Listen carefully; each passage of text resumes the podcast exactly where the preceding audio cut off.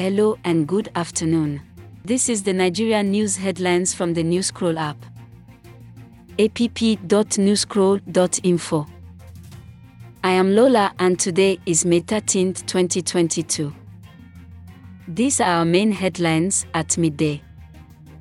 Number 1 Presidential aspirant Atiku Abubakar condemns the killing of Christian students in Sokoto. Report by Naija News. 2. President Buhari as a preferred candidate for the 2023 presidential elections. Report by Daily Trust.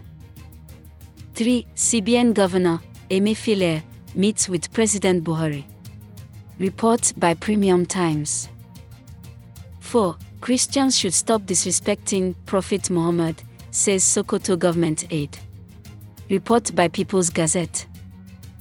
5. Fast rising Nigerian artist, Ckay, emerges on the list of 2022 Meet the Trailblazers Times Magazine Next Generation Leader. Report by The Will Nigeria.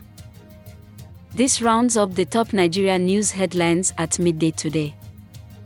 For more recent Nigeria news headlines, tap the home icon on the News Scroll app, app.newscroll.info.